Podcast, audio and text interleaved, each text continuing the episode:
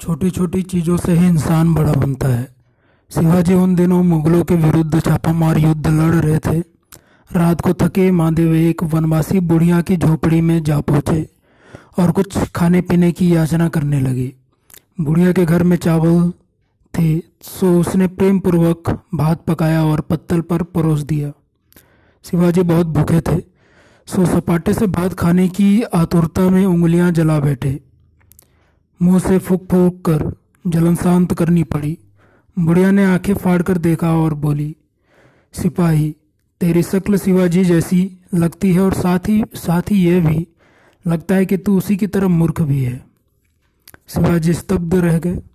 उसने बुढ़िया से पूछा, भला शिवाजी की मूर्खता तो बताओ और साथ ही मेरी बुढ़िया ने कहा, तूने किनारे किनारे से थोड़े थोड़े ठंडे चावल खाने की अपेक्षा बीच के सारे भात में हाथ मारा और उंगलियाँ जला ली।